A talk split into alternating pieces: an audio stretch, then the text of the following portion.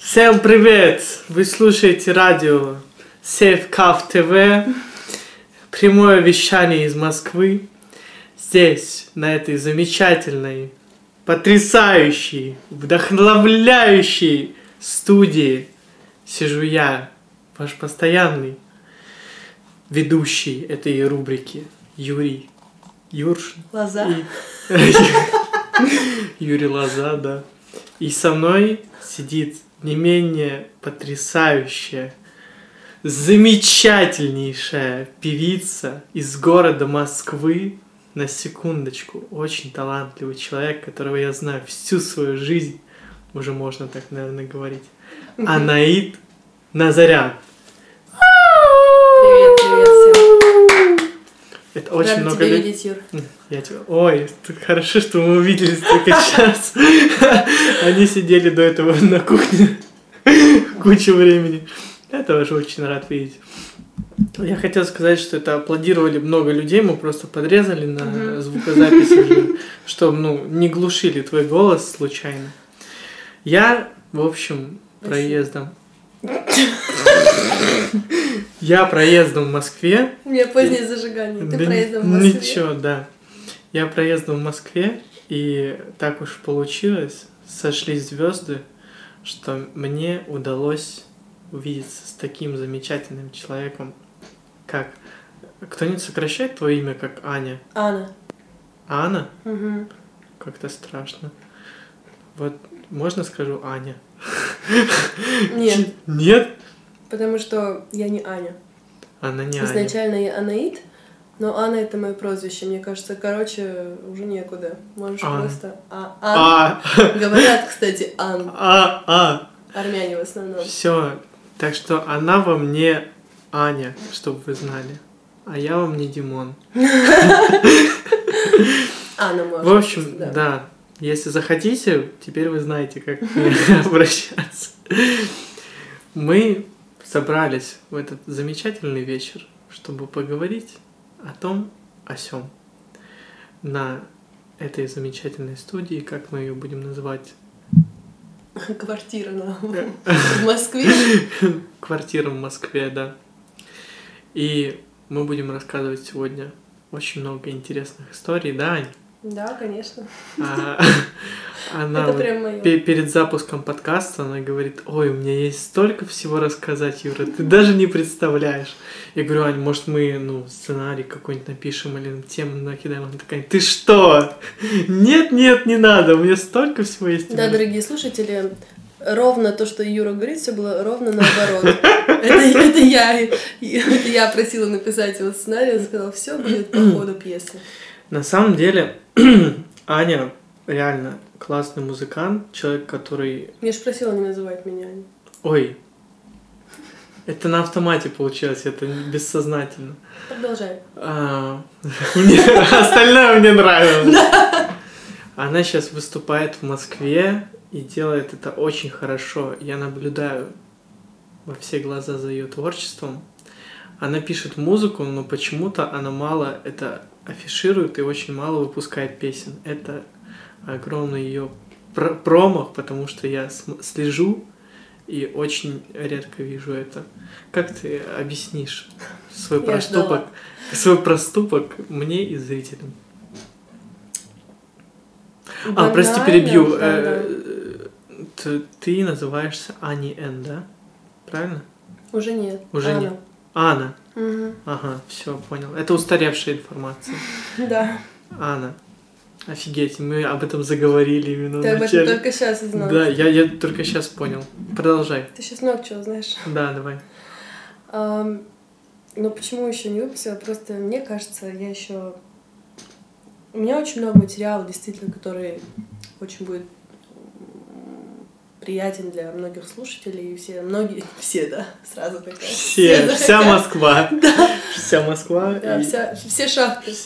шахты. Короче, просто я готова вроде как, и я постоянно сама себя оттягиваю назад, типа нет, еще не готова. А что тебе нужно для готовности? Очень сложный вопрос, потому что я не знаю, как это объяснить, Юр. Вот просто материал есть, но его нужно записывать, аранжировку делать. И только сейчас, вот на протяжении недели, пока я болею, мне действительно хочется самой начать писать аранжировки для себя. Не ждать, пока кто-то что-то за деньги там сделает. Естественно, бюджет всегда ограничен, а хорошая работа стоит недешево. Мне кажется, это лишь повод для того, чтобы научиться самому делать, да, и не зависеть ни от кого. И для этого, слава богу, все есть. Вот, остается только действительно, вот как почему я тебе сегодня самоорганизация спросила. Человек, который сам на себя работает, ну, типа, чтобы добиться результата, тебе нужно самому организовать свое время. Ну, если речь идет еще о людях, не только свое время. Да. То есть подогнаться под кого-то или договориться. Да, да. И вот это самое, наверное, сложное было в первое время, но сейчас уже с этим чуть меньше проблем, потому что я наконец-то поняла, что если я буду так долго сидеть, то так и просижу. Блин, очень забавно, что мне нравятся вообще все движения твоего развития. Вот в плане даже взять, для кого-то покажется мелочью, но ведение блога. Вот для меня это какое-то отчасти чудо. Я тоже пытаюсь его вести, но для меня Я веду блог? А что, нет? Ой, сегодня мы танцуем румбу ча-ча-ча, посмотрите. Просто... А сегодня мы разминаемся, смотрите, я вот очень люблю спорт, я такая спортивная. А сегодня мы поем в клубе кабаре, все приходите. Что ты хочешь сказать, это не блог? Значит, я блогер, получается? Где мои миллионы подписчики, получается? Это к тебе вопрос, а не ко мне, скорее. Твой промо. Вот я сейчас наблюдаю за одними ребятами из Австралии. Это семья. Они переехали из России. Уже несколько лет назад у них сын есть. И за ними очень интересно наблюдать, как за людьми. У них там, вроде бы, казалось бы, да, банальные вещи, которыми они занимаются, решают свои личные проблемы. Вот из проектов, которые... Ну, я так понимаю, они разработчики приложений. Они этим зарабатывают себе на жизнь. Угу. Спасибо. Вот. Но помимо этого, из больших работ они занимаются такими интересными вещами, как, например, аффирмациями. Знаешь, что это такое? Слышала, да. Рассказываю. В общем... Это переход из жизни? Типа... Нет. Что-то было в прошлом, что-то... Аффирмация – это, условно говоря, позитивное какое-то предложение или какие-то вот фразы, которые настраивают тебя для победы над собой. Mm-hmm. Ну, то есть, например, «у меня все будет хорошо» – это аффирмация. Если ты ее произносишь периодически, ты себя, соответственно, настраиваешь на эту волну. И у тебя, ну, то есть, налаживается жизнь. Это все происходит из того, во что ты веришь, в то. Это как психосоматика. Ну, в том числе, да. Это все очень связано. То есть есть какие-то. Неприятно. Да, Аня болеет, она же уже сказала. Вот, это. Ну, то есть, это разные такие вещи. И я так понимаю, я не сильно углублялся, потому что у меня это на подсознательном уровне работает. Ну, мне в этом нужды нет. Но вот некоторым это вот прям помогает. Как наука, как предмет изучения, да. Да, ну, понять. Даже не наука, вот они заряжают себя определенными. То есть, это не одна и та же фраза. А это абсолютно разные фразы, которые поддаются с, по-моему, то, что. Я хороший, то есть я сейчас, я не буду, ну, когда-то это буду, да, но чаще всего это я уже хорошая, у меня все хорошо, будет еще лучше, вот с такого формата. Ну вот у меня сейчас это работает с тем, что, допустим, у меня песни не опубликованы, поэтому у меня, скажем, есть какой-то пласт слушателей, их немного. Немного из-за того, что это... Немного из-за того, что я не распространяю. Не распространяю, это ужасно, это вот самое ужасное. Да, но тем, ну, как бы, я не караю себя за это, я не говорю все как плохо, почему, типа, ой, как ужасно. А почему ты должна себя карать за это? Я, наоборот, сейчас, на данный момент, уверена и спокойна в том, что у меня будет будущее, ну, концертное, гастролирующее. Да нет, тут же дело не в том, что... будешь ли ты или не будешь. Я к этому себя готовлю, как морально, я понимаю, что все строится по цепочке, по чуть-чуть, постепенно. Типа, то, где я сейчас, это следствие того, что я делала в прошлом. А что я делала в прошлом? Угу. Там спела, там и прочее, прочее, прочее. Нет, но если просто ты видишь в этом какую-то жизнь, тебе это приносит удовольствие, то почему бы сразу не показывать это все? Если ты понимаешь, что типа какие инструменты использовать для того, чтобы в будущем тебе было проще. Но ты говоришь, у тебя есть какие-то готовые уже проекты, более-менее. Почему ты их не выложишь? Ну, я нуждаюсь в хорошей аранжировке. Вот я такого мнения настроена. Вот. У меня, может быть, я сама тем самым оттягиваю момент. Не знаю, но... Это так смешно. Я с очень многими делился после того, как мы с Анной в прошлый раз встретились. Это само собой. Не бей, не кидай мандарин на меня.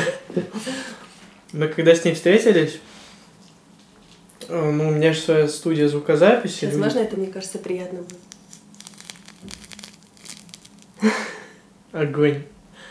Соты есть, чтобы пожевать их? Это как-то называется этот поджанр или что-то такое? Вот, когда едят? Кайфуют, ну, звуки. В смысле, люди от звуков, да. Да. Там они едят шоколад. Это в основном корейцы, по-моему, да? В смысле, я тоже кайфую. Раньше это было менее распространено, просто в один момент люди это, грубо говоря, прохавали и начали больше делать такого контента. Мне нравится, кстати. Не нравится? А мне нравится. Вот знаешь, звуки дождя, там раньше да. ВКонтакте было то, что спичечный коробок с вот этой стороны на другую переходит, ну, слева направо переходит. Вот, мы когда разговаривали в позапрошлом году перед армией, и Анаит мне говорит о том, что она купила за сколько? За 40 тысяч аранжировку. Там под ключ, да. Я просто охренел, потому что я сижу в Ростове, и делаю людям за 5000 аранжировку. И причем, в смысле, я ее настолько делаю хорошо, что вот там, условно говоря, какой-то инструментик не нравится, его нахрен переделываю полностью. То есть это же все время, это куча усилий. Помимо аранжировки, это еще сведение мастеринг. Да, согласна, что здесь очень много. Аранжировка работы. Это одно, сведение мастеринг это принципиально разные процессы. Это все вместе было. 40 тысяч это все вместе. Ну, сведение, мастеринг, я брал за сведение мастеринг, сколько? На тот момент 1500 я брал. Я послушал, и я такой, блин, я что-то не так делаю. И причем ко мне люди приходят, они прям хотят от меня за эти 3000 столько, как будто бы вообще страшно. А самое главное, что я же с ними согласен полностью. Я такой, да, вы же заплатили мне 3000, теперь я должен вылезти из кожи вон и все остальное. Ну, да, знаешь, возвращаясь о том, что самому нужно писать аранжировки, я этот момент прошел очень давно, в самом начале, когда я только начинал писать музыку. Мне кажется, прости, зрители сложится впечатление, что я только жую на твоем подкасте. А они не слышат этого. Нет? Нет. Но это не только мой подкаст теперь. Когда гости на нем, это... Просто добавить хотела по поводу все-таки аранжировки. Я считаю, что хорошая работа достойна хороших денег. Почему нет? Ну естественно. Вот. Другой момент, когда, допустим, я обратилась к этому аранжировщику, звукорежиссеру на тот момент, когда он уже имел какое-то имя. То есть он писал для Нюши и для каких-то артистов уже. Это тоже как бы, да. Да, это играет роль. Важный момент. Ну, в целом, вот мне все понравилось, он профи, поэтому я сразу к профи обратилась. Ну, естественно, конечно, хочется, когда обращаешься к кому-то, видеть его прошлые работы, на что он вообще способен. Я просто говорю то, что я вот тот этап, который ты сейчас проходишь, про то, что нужно самому, вот нужно перейти на то, что ты ни в ком не нуждаешься, потому что это реально очень стопорит.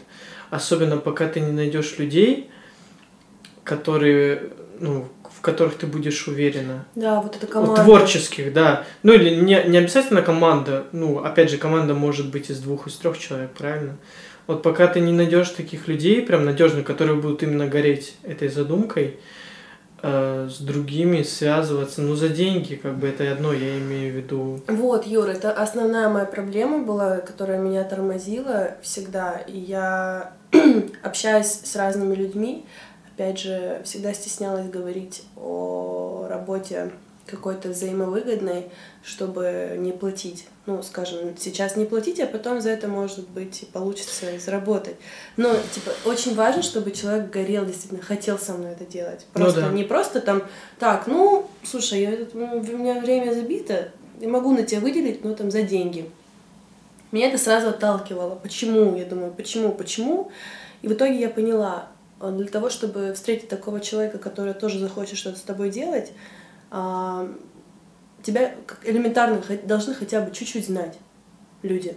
Как ты исполняешь, как ты ведешь. Ну, нет, я считаю, что нужно заинтересовать, да, как личность. Отчасти, потому что сейчас на джемы начала ходить, там много куча музыкальных ребят. Джемы — это не с вареньем связано. Нет, я надеюсь. Да, джем — это музыкальные творческие вечера, где собираются инструменталисты, вокалисты, просто музыкальные люди, которые хотят попеть, которых как хобби это неважно, просто кайфуют от единения вместе, да, и что можно придумать новое в процессе. Вот, и там среди этих ребят, естественно, есть те, кто заинтересован в звукорежиссуре. И, естественно, не один раз я уже получала предложение посотрудничать вместе, пописать что-нибудь, вот. И я заболела. Очень хотела, но заболела. Ты хочешь сказать, что все вот шло, и да, ты такая, сейчас все сделаю, и ты такая, блин, заболеваешь, да? Да. Серьезно? Серьезно, но сейчас я поправлюсь, и мы начнем что-то делать, пробовать с одним человеком. А что, ну, кто он? Инструменталист? Да, это барабанщик. Одного барабана мало. Нет, но он играет на барабанах, но у него дома мини-студия, и он очень заинтересован больше в звукорежиссуре. Sound producer. Как это можно сейчас называть, да? Точнее, это пришло просто из Америки. Вот это американщина, вот это из-за бугра попринесли некоторые люди, да? Из-за бугра. Нет, ну это славно, просто да. Да. Я имею в виду, нужно быть самостоятельным, это очень важно. Чтобы, коллаборация с людьми, это замечательно. Но если их нет, то нужно как-то самому пробовать. В том плане, что, этот путь не для каждого, естественно. Но мне так кажется, я его просто выбрал. Все равно слышно. Ладно, спасибо. Вот сейчас тоже слышно. Просто у меня в последнее время получается именно находить людей, которые заинтересованы, и для них плата за уделенное мне время – это продукт, который мы создаем. Значит, они… То есть… Знаешь, вот ты, допустим, почему они выбрали этот путь с тобой? Потому что они доверяют как-то тебе в плане профессионализма, может, твоего отношения к делу. Не, это естественно важно. Потому что мне, пока я вот находил нужных людей, я встречал просто тех, кто вообще не понимали, зачем они это делают, они, которые вообще не разбирались. Я тоже, да. Нет, это вообще, эта практика замечательная в плане совместного сотрудничества, потому что какой бы ты ни был великолепный и гениальный… Что? Как сидит. Нормально сижу? Какой бы ты ни был там гениальный саксофонист или гений фортепиано, хочется же сделать какой-нибудь дуэт или концерт. Тем более концерт. Ты представляешь, мы недавно в театре ставили… Это хор, блин. Ну, в общем… Огромное произведение, инструментальное, с хором, композитора Игоря Левина. Это современным очень трудно его назвать, он человек в возрасте, но типа как современный композитор. Он, если я не ошибаюсь, из Ростова, на Дону. Угу. Вот. Называлось его произведение «Боль земли». И когда мы вышли на сцену, ты представляешь, вся сцена забита инструментами, и хор стоит по бокам. Не только наш хор, да, взрослых людей, но еще и детский хор. И ты... Ой, я тебе покажу потом фотографию. Ты смотришь на эту всю махину огромную из людей и удивляешься. И тут уважение не то, что... Ну, тут уже как бы... Как это правильно сказать? Уже не важно, какое произведение даже само по себе отчасти. Вызывает эмоцию уже, да, картина? Сам факт того, что все эти люди собрались, все люди, которые обладают разными инструментами, талантливые, профессионалы, собрались и знают ноты одного человека, своей партии. И все они будут сейчас играть друг за другом, и для них окей это. Но ты просто, для меня это очень серьезно, ты только вдумайся. Они все собрались, и я в том числе, ради одного человека, которому в голову стукнуло написать какую-то фигню. Условно, да? «Боль земли» не то чтобы мое самое любимое произведение, но моментами оно внушает очень большое уважение к нему. Там рассказывается про то, что происходило с евреями. Да, то, что истребляли. Это Холокост? Да. То есть... Очень интересный момент, я даже... Вообще, в целом, преимущество музыки в том, что сквозь года, сквозь века, и неважно, на каком континенте ты находишься, ты понимаешь, тебе не нужно перевод, тебе перевод не нужен, ты все понимаешь. Знаешь, тема достаточно серьезная в этом плане, и когда ты слышишь о чем, и слова там поначалу, как-то становится не то, что неинтересно. Ну, это достаточно тяжелая тема, и, так сказать, нужно найти определенные ключи, чтобы достучаться до человеческих сердец. Ну, в смысле... слушателей обычных, которые к музыке не имеют отношения? Да, вообще любых слушателей. То есть, о чем я говорю? То, что мы понимаем, что там убийство, война – это плохо само по себе. Это идет нам из названия, да? Из названия, из текста произведения. Но не больше в один момент для некоторых людей, потому что это...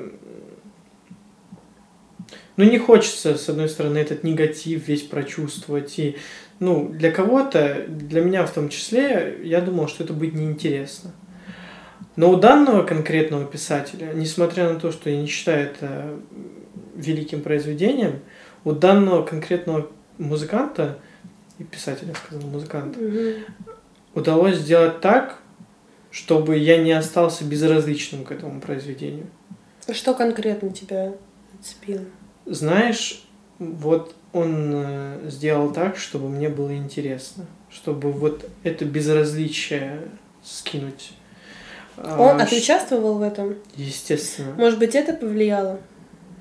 Мне это начало нравиться, когда мы еще учили хором только, без ничего. Что на это повлияло?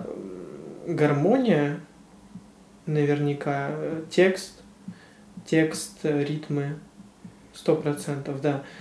Но опять же, несмотря на эти плюсы, как бы я не то чтобы хотел бы оскорбить этого музыканта, но я не считаю это произведение прям не то что любимым, но не могу назвать это прям супер хорошим произведением. Но оно отозвалось.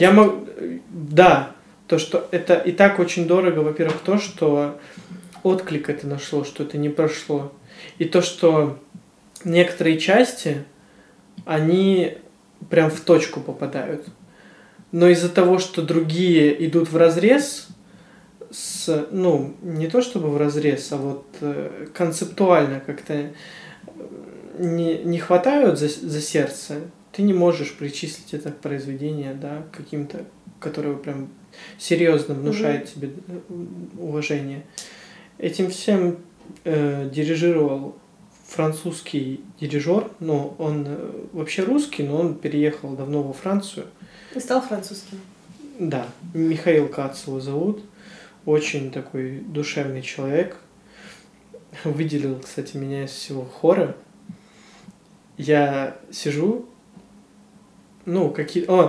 перед тем, как они пришли, нам дирижер говорит, только я вас умоляю.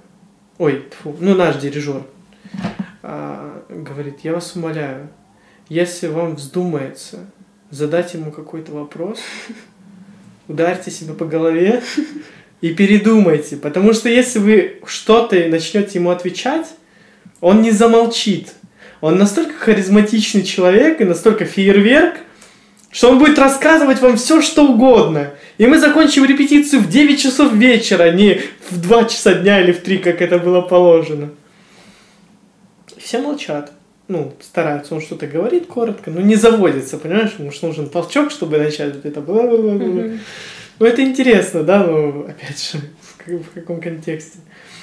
И вот мы сидим, он какое-то замечание делает хору, я сижу, а я что-то не выспался, по-моему, в тот день. Я хотел спать. Я сижу на него и начинаю зевать. Я не успеваю руку к рту подставить, он на меня смотрит. И я такой... И как назло, ты спел лучше всех. Причем здесь это же хор, как я могу спеть лучше всех? Ты же спать хотел. Я не знаю, как он тебя выделил среди всего хора? Вот слушай, я же тебе говорю, я зеваю. И он в этот момент поворачивается на меня, смотрит. Я закрываю рот, и он смотрит на меня. Он говорит, что, не выспался? И меня, знаешь, током парализует. Потому что, во-первых, я не могу понять, обращается он ко мне или не ко мне, а к другому человеку. И, во-вторых, у меня с армии осталась вот эта фишка, что... Вот когда люди к тебе так обращаются и выделяют, это нехорошо. То есть это несет какой-то злой в себе подтекст. Он скажет, что не выспался, значит, шастал где-то, на работу пришел вот такой, а вы там не выполняете свои обязанности, а почему вы себе... и что-нибудь такое, знаешь, у меня уже... Потому что в том месте, в котором я находился, там и просто из ничего делали, все переворачивали наружу, и тебя выставляли как за идиота, понимаешь? И я сижу, я боюсь, что говорить, все на меня смотрят, так улыбаются, а там, когда так делали, это было очень плохо, то есть за этими улыбками ничего хорошего не крылось. Я сижу, говорю, да нет, он такой, в клубах всю ночь. Я говорю, да я в клубы не хожу. Он говорит, сейчас с девушкой был. Я говорю... Ему же нужно что-то, да? Он смотрит, улыбается, и говорит, да нет. Я стою, и мне парень, который рядом со мной стоит, говорит, ты что покраснел? А я стою весь красный, я такой улыбаюсь. Он такой...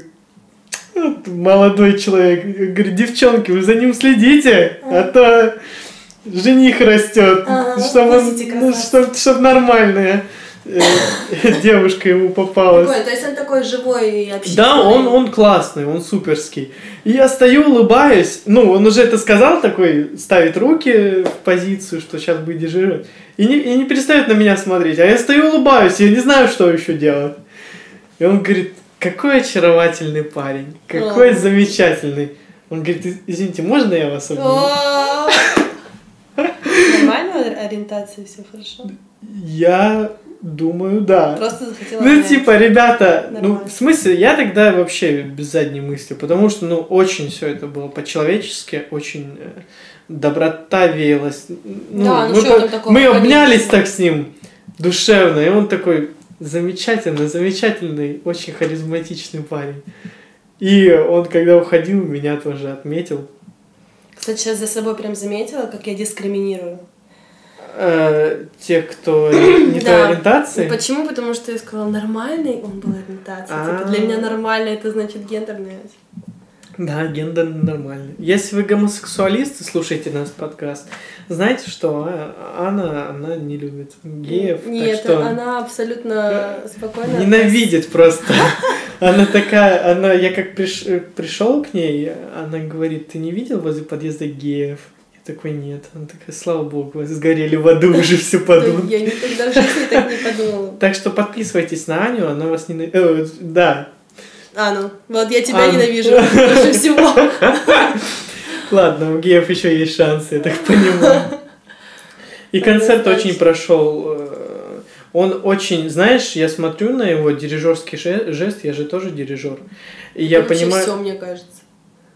Ты вообще талантливый, разносторонний, молодой. И как он сказал, харизматичный, симпатичный, обаятельный молодой человек, да. И знаешь, я на него смотрю, и я понимаю, что если бы я был в дирижерской стезе и развивался в этом направлении, то я бы дирижировал точно так. То он бы тебя не только обнял. Не, в том плане, что он настолько чувственно дирижировал, да, настолько да. Вот это все очень тонкая связь между хором, между оркестром, его... Кайф, слушаем. Движение рук. Я потому что я безумный, я вот точно такой уже. Он взрывался на репетициях. И нам хотелось взрываться, ну, мне, по крайней мере, я не могу за всех говорить, мне хотелось тоже идти за его жестами. Да, я прям жадно наблюдал, потому что я вот весь, я такой же, я показываю, если жест, и все ну, на экзамене, все случае так было. Это здорово, на самом деле, на концерте ты наблюдаешь уже готовое что-то, понятно, там и тоже эмоции есть, все, но на репетициях они самые живые. И... Не всегда. Как это? Ну, смотри, репетиция, это как бы... понарошку, можно сказать. А вот когда концерт, кто-то сидит в зале, у тебя уже там мандражик какой-то играет, там, и вы стоите уже... На репе ты можешь это... действительно вот как кухню, когда ты не выходишь на сцену, а за кулисами. Это противоречит тому, что ты сказала. Почему? Ты за кулисами наблюдаешь то, как артист себя ведет вне сцены. Естественность. Намного больше естественности и искренности, мне кажется. Ну, просто человек не притворяется. Да зачем притворяться на сцене тоже? Просто когда мандраж, и ты знаешь свои обязанности, что ты должен делать, как-то должен в любом случае зрителю понравиться, он должен уйти зритель с чувством, что вау, класс, не зря потратил деньги, мне все понравилось, да? И за кулисами все равно человек просто в обычном своем амплуа, в обычной жизни. Мы же когда садимся перед сценой, мы думаем, вау, круто, это же, там, я не знаю... Виртуозы. Да, да, вау, вау. А ты просто видишь обычного человека на репе, но при этом ты видишь все равно эту харизму нескончаемую. А почему ты разделяешь это? Почему этого не может быть на концерте? На сцене, ну, это может быть, и кто-то уже привык, и кто-то уже как бы... привык и на сцене чувствует себя достаточно комфортно, чтобы быть собой, да, но я все равно считаю, что есть отличие между сценой, поведением человека на сцене во время концерта. И ты хочешь сказать, что во время репетиции это лучше, чем на сцене? Иногда даже да. А иногда наоборот. Эти эмоции. А иногда наоборот, да. Нельзя так, в смысле, четко говорить, что вот на сцене. Ну, я сейчас не ограничиваю, просто говорю, здорово, что ты на репетиции... Оно может быть показаться, да. Здорово, что на репетиции ты можешь вот видеть настоящие эмоции, спектр вот рядышком, стоя с маэстро. Ну прям его отношение к делу, как он там остановит, скажем, этот эпизод, еще раз повторить, ну и прочее, прочее.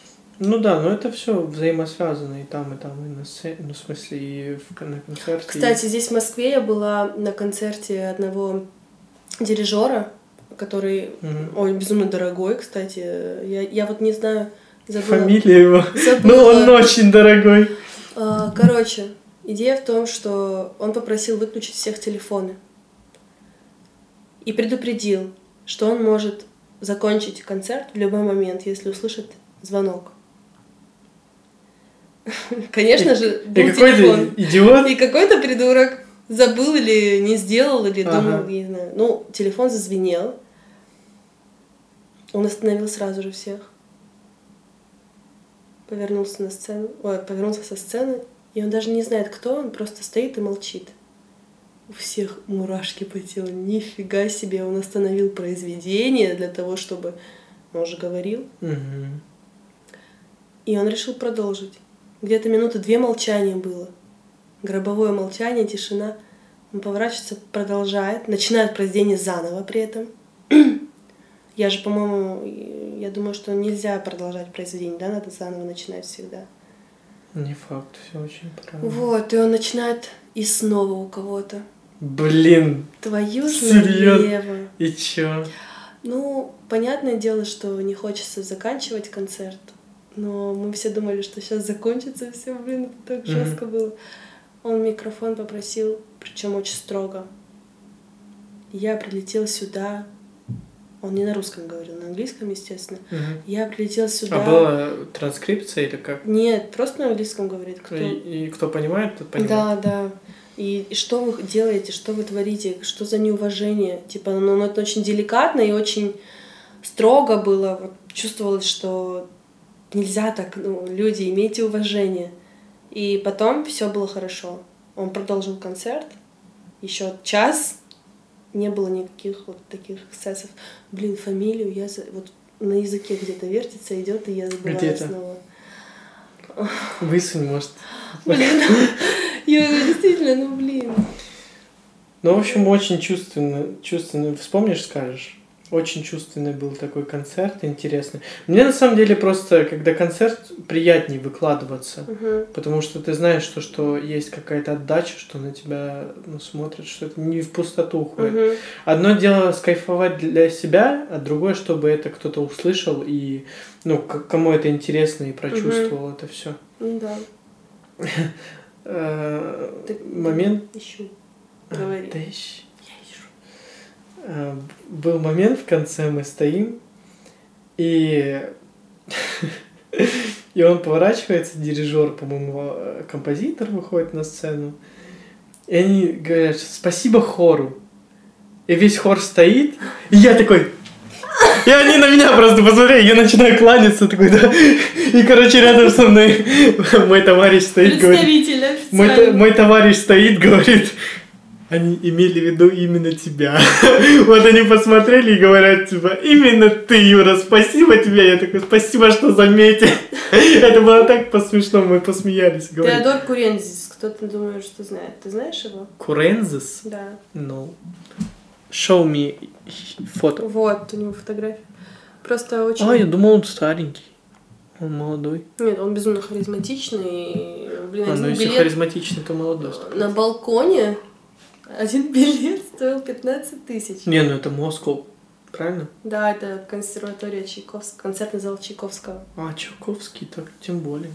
Да, он харизматичный, да, молоденький. Как ты за 15 взяла билет? Да. Одна была? Нет. С сестрой? Нет. Ни к чему нам эти подробности. Хорошо, огонь. Супер. Ну, с бывшим молодым человеком. Так, я возьму последний мандарин. Ты долго держалась. Да. Когда же это произойдет? Я просто смотрел, и так красивая какая-то... Ну ладно, я могла... Не-не, бери. Не-не-не, ты уже взяла, все. Эстет. Я просто смотрел, такая... Зелё. Это не я. Может, вытереть? Так, там вода, ладно, ничего страшного, я продолжим говорить. А вдруг взбухнет? Что взбухнет? Это. Нет, нормально. Юра, вон можешь? Салфетки есть. Да. Дай, пожалуйста. Держи. У тебя же с твоей стороны. Так. Расскажи про то, как ты попал в театр. Ты же у нас теперь актер. Театрал. Расскажи, во-первых, как театр называется, скажи. Ростовский государственный музыкальный театр. Ты слышал, там сейчас аплодисменты взрываются? Да, мы их тоже чуть-чуть подрезали, чтобы не сильно перебивало мой голос. Как я попал в театр? Там ничего интересного. Просто после армии я был готов идти вообще на любую работу. Мне было совершенно похрену. Потому что было очень важно работать. И зарабатывать, потому что там мы получали 2000 рублей в месяц. Где там? В армии. И все. Ты представляешь себе, что такое 2000? А подожди, вас кормили при этом бесплатно? Кормили, да. Там еда, понятно. А что вы на эти деньги могли сделать? На 2000? Угу. В армии. Ну, мне хватало... Там есть магазины, что ли? Там, что? Там есть магазин, который называется Чипок. Я не знаю, как он расшифровывается. Но это, в смысле, на территории части. Угу. Там продаются все ништячки почти, что и в обычной жизни. Пепси, там, сникерсы. Ну, ассортимент не особо огромный. Но пицца там, знаешь. У нас же нам в столовой не дают пиццу. Ну да. Не а сколько дают... стоит, интересно? Кто? Ну, эти ништячки и пицца. Так же, как и в жизни обычно, или дешевле? Ну, естественно, дороже, чем в жизни. Офигеть. Ну, литр колы, по-моему, либо 80, либо 90 рублей стоит. А у вас 2000 на месяц? Да. Научиться. Мне хватало, ну, по-моему, чтобы не соврать, где-то на дней 10-15. Mm-hmm. Ну, в смысле, что я не шикую, а аккуратно трачу. А что ты делала остальное время? Лапу сосал. Ну, в смысле, ты, я же говорю, нас кормили, но ты понимаешь, в чем специфика? В том, что, во-первых, там, когда у тебя ты изо дня в день ешь просто отваренную печенку, она сидит у тебя в печенках. И рыбу невкусную. Или бикус, который еще воняет чем-то непонятный какой-то, неприятный. Ты, естественно, хочешь чего-то другого чуть-чуть покушать. Понимаешь, в чем дело? Естественно. Вот. Но вообще это все, это даже не зарплата, это денежное довольствие называлось. И оно типа дается для того, чтобы покупать шевроны, для того, чтобы покупать нитки, если вам надо, там, подшиться, носки. Еще это в одном магазине, да, продается? Не, ну это продается-то, да, в одном зачастую магазине. Просто суть в том, что это ну, не нацелено для того, чтобы вы типа кушали там, нормально. То есть это для каких-то нужд таких. Если у тебя получается питаться на это, ну, как бы молодец. Смог, значит. Нас кормили, но, во-первых, еда была достойная, потому что по сравнению даже с моим... Я единственное, что хорошее в армии, можно сказать, это еда. Ну, то есть это не еда лакшери класса, но это вполне себе достойная пища, которую можно есть. Потому что даже когда мой брат, он меня на несколько лет раньше пошел в армию, он ходил, им давали какую-то непонятную субстанцию в тарелке. То есть даже непонятно было, что это. Ну, он говорил, что кормили так себе, то есть они там покупали постоянно еду себе. У нас с этим все было, нам давали там прянички, типа 1-2 в день. Там. А деньги вам передавать можно было? Да. То есть кто-то мог передать там деньги? Ну, кто? Ну, представляешь, коронавирус бахнул. Например. Кто тебе будет передавать родители? В смысле, передавать деньги? У твоей семьи сейчас свои вопросы. Сейчас, это да, понятно. Но если есть возможность, то можно. Нет, ну, это, конечно, никто не запрещает. Но даже, в смысле, там нормально кормили, но вот бывало вот рыба, да, вонючая, которую ты не хочешь есть, которая вообще там, или селедка. Я, например, не могу есть селедку. В смысле, ну... Голод не тетка, естественно. Наверное, буду голодать, наверное, съем все-таки эту селедку, но вообще мне неприятно. Как сказал, голод не тетка? Ну да. Не придет спрашивать, что ты будешь, что тебе приготовить. Вот. И, ну, как бы, я в одни вечера обязательно было ходить на обеды, ужины. То есть это ты можешь прийти, но можешь не есть. То есть обязательно прийти. И... Периодически случалось так, что даже смотришь, что там, и просто ничего не берешь, сидишь, ждешь, пока все покушают. И голодал в этот день, да? Ну, это голодал. Не было такого, что ты прям сидишь, ой, я голодаю. Ну, такая тема была. Вот ты утром покушал, часов в 7-8, у вас следующий в 2 часа обед. За 2-3 часа до обеда ты уже такой, я хочу есть. Уже начинает животик урчать, хочется уже кушать, понимаешь? Ближе к вечеру тоже начинается такая тема. А вечером дают меньше всего, да. И, короче, диета полная. Ну, это не то, что диета, да. Ну, блин, по графику. Ну, по графику постоянно на ужин рыба в разных видах. Вот. Ну, понятно, в общем. Некоторые неприятные, но это достойно. Это вот единственное, что можно сказать, было прям нормально. Это не роскошь, но это и не так, что вы голодаете, ходите. Ну, да. Даже с этим хотелось что-то. И, 2000 это ни о чем. Меня просто убивало, что я ничего не могу сделать. Вот я сижу за этой решеткой, я не могу не выслужиться никак, передать отечеством, чтобы мне повысили эту зарплату до 10 тысяч. Я не могу условно говоря, что-то сделать. Я ничего не могу. Просто 2000 и все. И хоть ты что делай, хоть ты 10 раз. Нам говорили, что если и флейтера дадут, будет на 100 рублей больше. Хрена с 2. Ничего никто больше не дает. И ты сидишь, и тебе уже в печенках сидит, что ты ничего не можешь сделать. Их просто хотелось заработать денег. Хотя бы элементарно, чтобы можно было спокойно пойти сходить, купить тебе, что тебе надо. Элементарно поесть. Не говорю про что-то большее, да? Так вот, и в итоге-то получается... Я был готов... Сейчас, да, я подвожу. Я был готов на все. Просто меня сюда в другую сторону чуть-чуть вела.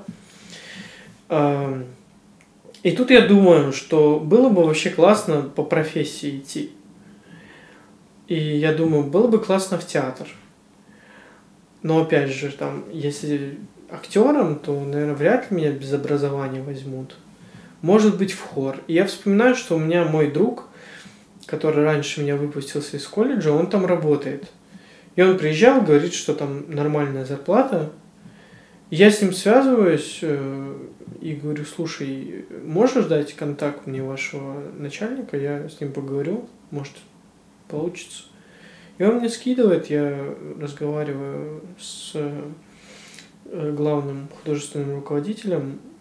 И она мне говорит: да, давайте прослушаемся на следующей неделе. Так легко? Просто позвонился.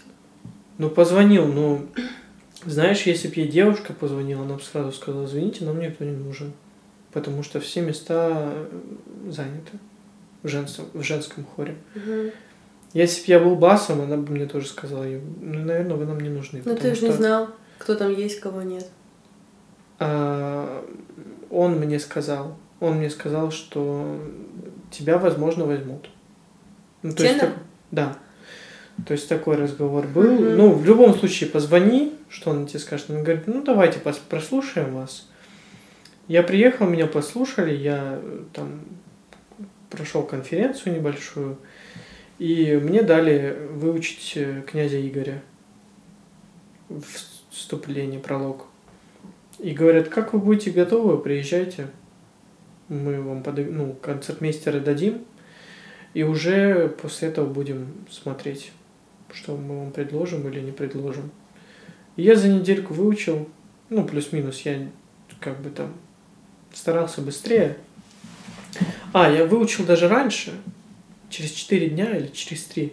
Но я не мог, потому что у них выходные были или что-то такое. Я только на следующей неделе приехал. Mm-hmm. И все, я спел, мне сказали: вполне себе достойно. Естественно, нужно чуть-чуть поработать будет. Над голосом походить к нашему преподавателю. Это все бесплатно. У нас человек, который следит за голосами наших артистов. А так, в принципе, хорошо. Пожалуйста. И все. И это очень приятно, потому что одно дело, если бы я кирпичи таскал, условно говоря, да? Зарабатывал 50 тысяч рублей. А другое дело, когда я занимаюсь любимым делом. Еще и после армии. Кайфую от своего дела и зарабатываю что-то на этом. Классно, да. Поэтому, это очень такой важный момент. Мне бы на самом деле хотелось бы попробовать, может быть, и поработать в каких-то... опять же, чтобы чисто обеспечивать свои проекты, чтобы их воплощать в жизнь. А ты говорила эту студию... Хочешь сделать просто это? Уже сделал, да. И у тебя есть клиенты ходят? Да. Как ты раскручиваешь? Реклама. Да? Да, реклама, и сарафанное радио. Когда же ты начинаешь работать, ты же вокалом занимаешься. Да, то же самое, да. А ты где рекламируешь? В основном это вживую меня люди слышат, подходят. Угу. Раньше таргетировала, сама научилась запускать таргет. В интернете. Ну, через Facebook. Через Facebook распространяется на Instagram, на Facebook. Вот. И таргетировала... С Инстаграма что-то приходило? Нормально? Людей, в смысле, которые... Нет? Нет, потому что... Ну, ценник у меня средний в Москве. То есть это не дешево, не дорого. Угу. Не буду озвучивать, сколько стоит урок. Ну, вот средний. И позволить его... Ну, сегодня вообще время такое. Очень все быстро развивается. И подростки могут позволить себе. Угу. То есть сейчас все на удаленке зарабатывают, подрабатывают. Угу. Вот. Сейчас я тебе так скажу, я и преподаю, то есть мой заработок — это преподавание и то, что я выступаю сама. Угу. Больше мне денег приносит, когда я выступаю сама, конечно же. Но преподавание мне тоже нравится. И преподавание меня спасало в разных ситуациях, когда у меня не было работы, чтобы петь. Угу. Но у меня есть ученики, которые ходят, стабильно занимаются. Угу. Вот, это и огонь. Я сама там придумала эту систему абонементов, скидки на разные абонементы. Так что, друзья, если вам нужен умный человек, который умеет петь и который может рассказать, как это делать, вы можете написать Анаит. Естественно, вы ее найдете. Я назвала Just Sing Vocal, свою школу такую. Супер. Еще ее нет физически, но есть я физически, это самое. Так главное. Что я есть Just Sing Vocal. Да, я и есть Just Sing Vocal. Но просто дело в том, что я всегда начинаю с того, зачем человек пришел на занятие. Понятно, что... То есть ты с ним собеседование проводишь? Ну, конечно, я хочу понять, что он хочет от занятия со мной, чтобы я впустую не тратила свое время и всегда ориентир знала, чего хочет человек, куда его двигать. Вот. Чаще всего это то, что вау, круто, мне нравится, как поет артист, вот этот, а мне не хватает навыков. Знания, у меня не получается через раз или наоборот, там иногда получается попасть вот в ноту. Угу. А кто-то приходит, уже попадает во все ноты и говорит, слушай, ну вот микст, это переход с регистров грудного на головной. Угу. Точнее, что я говорю? Микс — это когда и грудной, и головной вместе. Чаще всего этот звук присутствует у нас. Вот. Но просто люди есть, которые доходят до какого-то этапа, там, ноты, и им нужно переключаться на другое. Это сложно, да. И они переходят на связки. Это как защитная реакция, такая, связки. А потом, после связок, тяжело уже возвращаться туда же, где ты пел спокойно. Вот. И я все эти моменты объясняю. Ты сама это где-то вычитывала или как?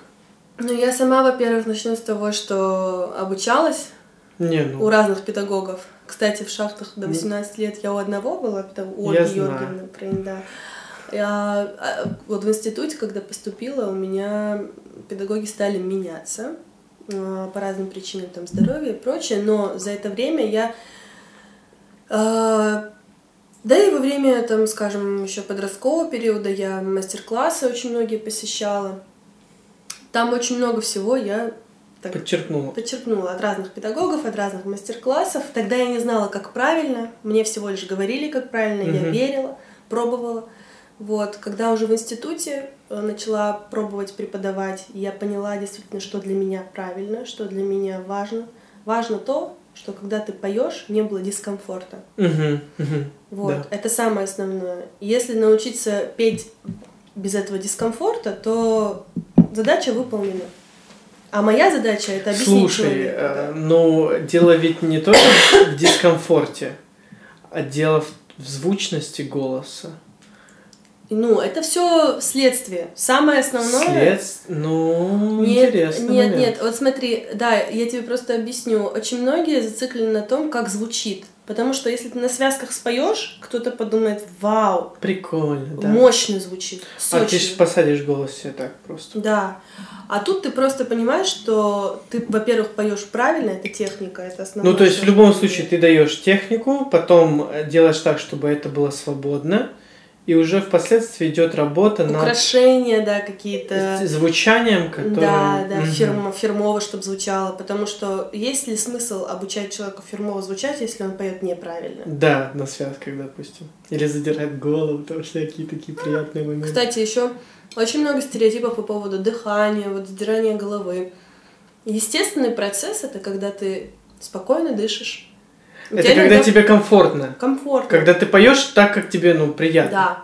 Очень многие самоучки, которые научились петь и круто поют, ты иногда думаешь: вау, где ты учишься? Да нигде, я сам научился. Они на уровне ощущений. Вот у меня такая же история. Хоть мне много чего объясняли, но у меня все на уровне ощущений было. Это только после преподавания вот действительно начала понимать, что мне нужно знать термины, мне нужно понимать анатомию, чтобы быть компетентной в своем деле. Вот.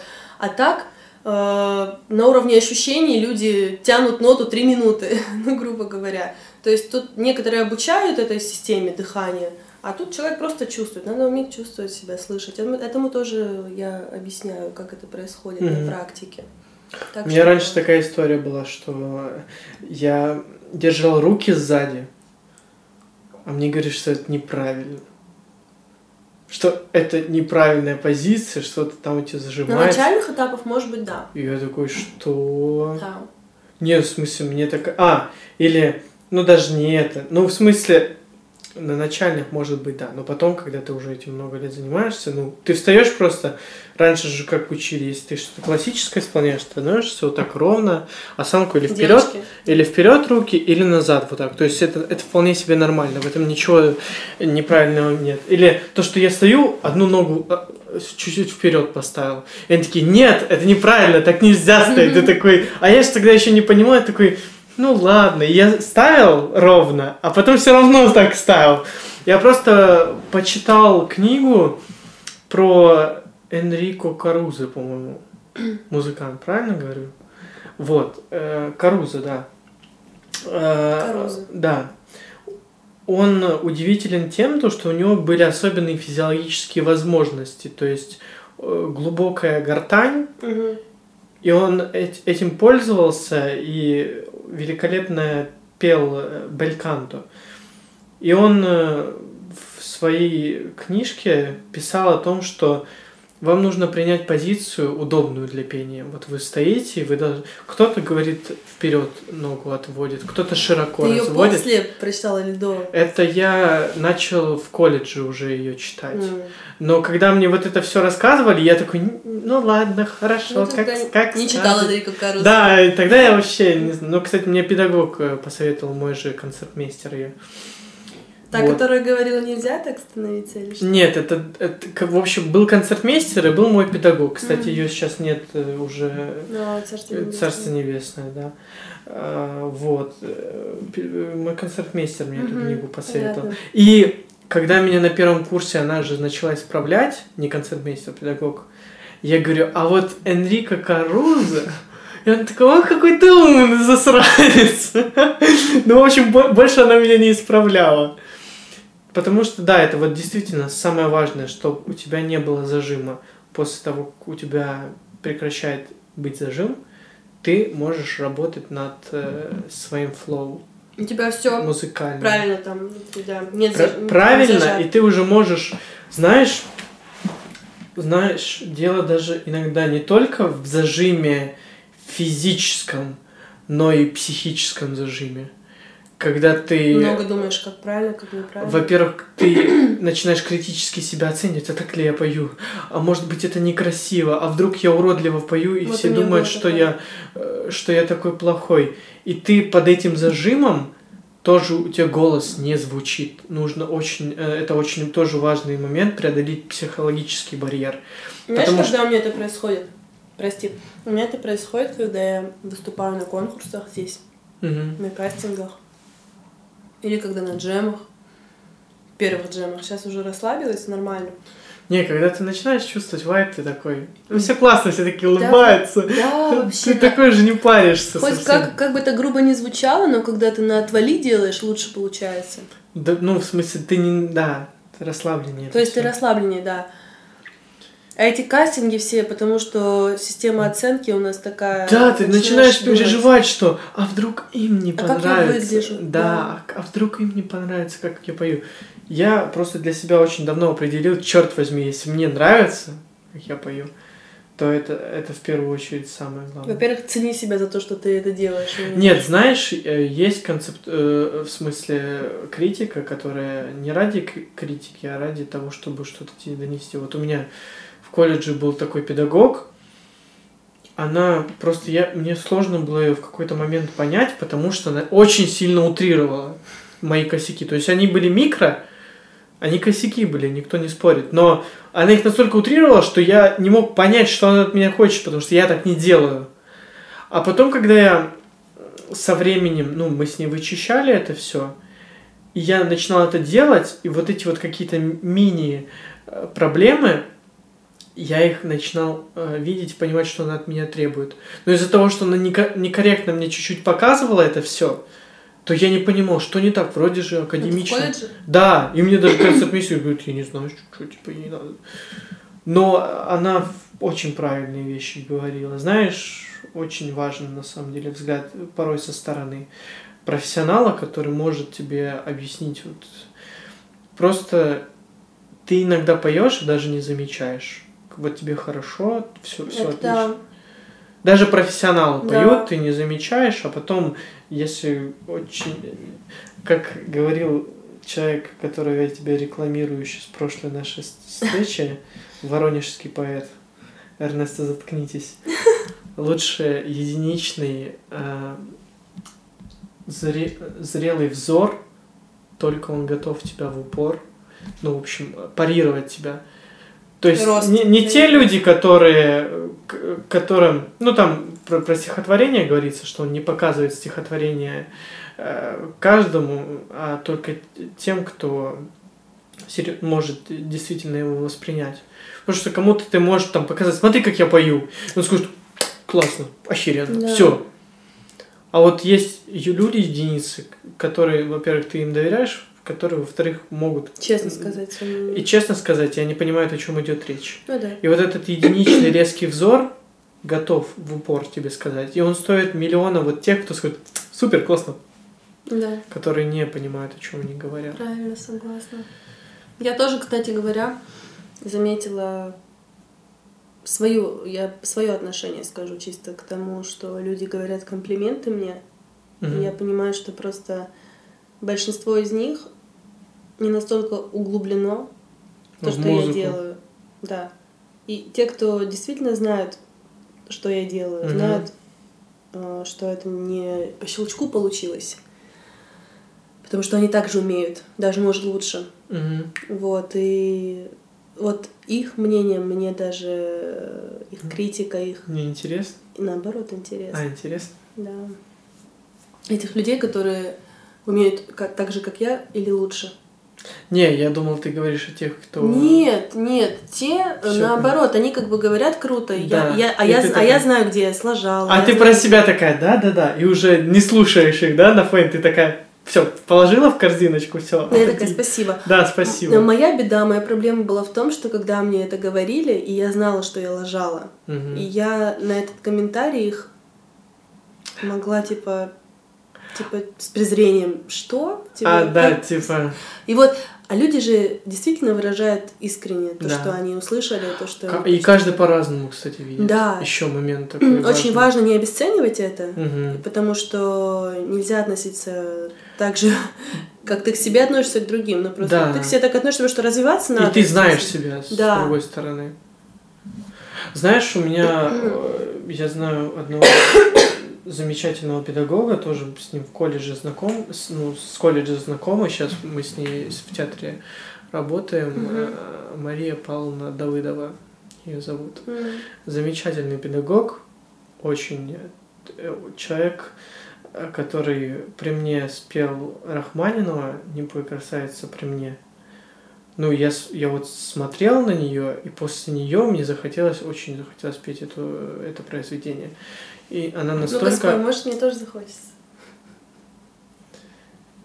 Не пой, красавица, при мне, ты песен Грузии печальной напоминают мне о ней.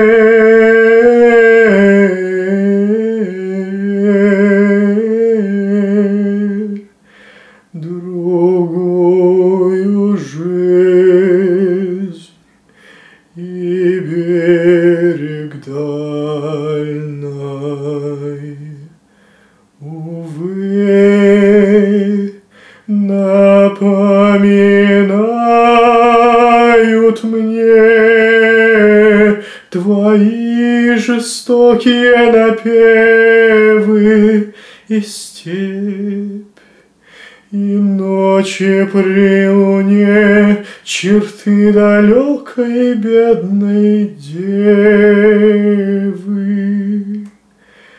Я призрак, милый роковой, тебя увидев, забываю, но ты поешь,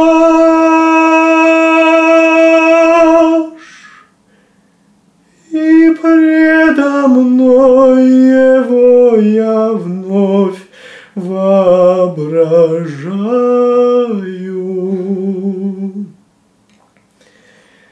Не пой, красавица, при мне, ты песен Грузии печальной напоминают мне о ней другую жизнь и берег дальний. Браво. Ты зря попросила меня спеть, потому что это мое любимое произведение, и я не могу замолчать, когда я его начинаю петь. Но это на несколько октав ниже спел просто, на расслабленном. Как же у тебя голос изменился? Я его помню совсем юным. Это на несколько октав ниже. Вообще оно чуть-чуть, оно повыше звучит, намного роскошнее, да. Я просто на расслабленном сейчас. На расслабоне. Чисто на своем вайбе, да. Вот, очень красивое произведение, очень. Безумно. Особенно у нее, если я не ошибаюсь, колоратурная сопрано. Она настолько это виртуозно спела, красиво женским голосом. И она пришла в класс и говорила: блин, как я плохо спела. Ты представляешь, у меня просто мурашки по коже были от того, что я услышал. Настолько это было прекрасно. Это человек очень выдающихся и техник обучения, и достаточно виртуозный, владеющий своим голосом. Угу. И мы сидим вот, с концертмейстером, с тем же самым, и мы говорим: ты вы что, вы потрясающе спели. Как зовут её? Концертмейстер Наталья. Нет, кто пел это? Мария Павловна Давыдова. Угу. Она сейчас тоже работает в Ростовском музыкальном театре со мной. Здорово, вот. Юр. Да, она настолько уважения. Естественно, ну, то есть она услышала, она как человек, который намного больше, естественно, продвинут, чем я, опять же, в том же вокале, потому что практики, и, ну, она этим зарабатывает себе на жизнь, человек. Он постоянно в этом крутится. И это было очень виртуозно, и она вот слышит свои проблемы. И она такая: ну, все-таки вот можно получше. Ну, может быть, я что-то на тот момент слышал, да, но для меня это столь незначительно было вообще. Потому что по сравнению с этим всем... Ну, вообще, я часто замечаю такое наблюдение. Естественно, профессионал должен владеть голосом так, чтобы и сомнений не было, что ты профессионал. Mm-hmm. Но иногда мелодии живые, все бывает. Самое главное — это отдача. Что ты вкладываешь, когда исполняешь. Да. Вот это моя... Слушай, ты прям когда пел, у меня в какой-то момент я прям зависла и думаю, нифига себе, я вижу, какой ты вкладываешь в это смысл. Для меня эта песня очень много значит. Это одно из моих самых любимых произведений. Вот у меня есть очень маленький круг песен, которых я могу петь постоянно. Угу. Вот, в смысле, я периодически их пою сам для себя. В армии, знаешь, я когда стоял там... Ну, не то, что я стоял на посту, но вот были моменты, когда я стоял или ходил очень долго на одном и том же там... месте. На посту нельзя ни петь, ни читать, ни говорить, ничего вообще, короче, нельзя. Ну, просто к слову. И я ходил, ну, в какие-то такие моменты, знаешь, даже пороть я ходил, когда там никого не было, ходил и пел. Просто все песни, которые даже, ну, которые я миллион раз пою, они уже там наскучили, я начинаю петь еще какие-то свои любимые песни. Не всегда тихо, в полголоса, когда-то средний. Просто иногда стоишь, вообще никого нет, и просто стою, пою. А чё, MP3 нет, и вообще ничего нет, хочется как-то воспроизводить. Классно, что есть эта возможность у тебя. А чем, во-первых, чем еще заниматься, во-вторых, хочется петь. Ты прикинь, целый год надо же как-то поддерживать свои вот эти внутренние. То есть у тебя произошло максимальное голодание в армии по музыке, по... не максимальное, потому что у меня все-таки было фортепиано там. Да ладно, ты же говоришь, ничего не было. Ничего не было. В столовой было фортепиано, и столовая была моим самым любимым нарядом, потому что... Ты мог играть в любое время? Ни хрена подобного. Во-первых, в общем, как обстояли дела. У меня были определенные обязанности, там были, ну, то есть, несколько типов людей, которые занимаются определенными. Кто-то моет это, кто-то там посуду, кто-то носит, ну и так далее, да. И я занимал такую должность, на которой я делал все очень быстро, справлялся с задачей, я был свободен.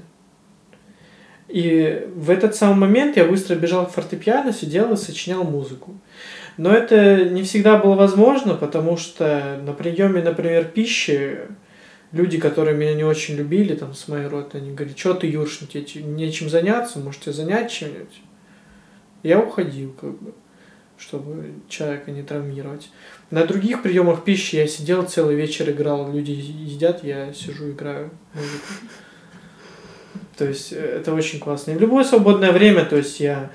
бежал, потому что я вот жил пока, я видел только в этом смысл. Вот смысл творить искусство. Ради там настолько удручающая, отвратительная обстановка, что вообще даже, ну... Самое прекрасное, что есть это... Не то, что жить не хочется, а вот хочется ради чего-то жить, а там вот вообще ничего нет такого, ради чего. Есть. Ты просто смотришь по сторонам, ты живешь в 4 стенах, которые тебе уже насточертели в коллективе людей, которые друг друга ненавидят, и тебя в том числе ненавидят. Они просто каждый друг другу улыбаются, а через секунду там говном кроют друг друга и так далее и тому подобное.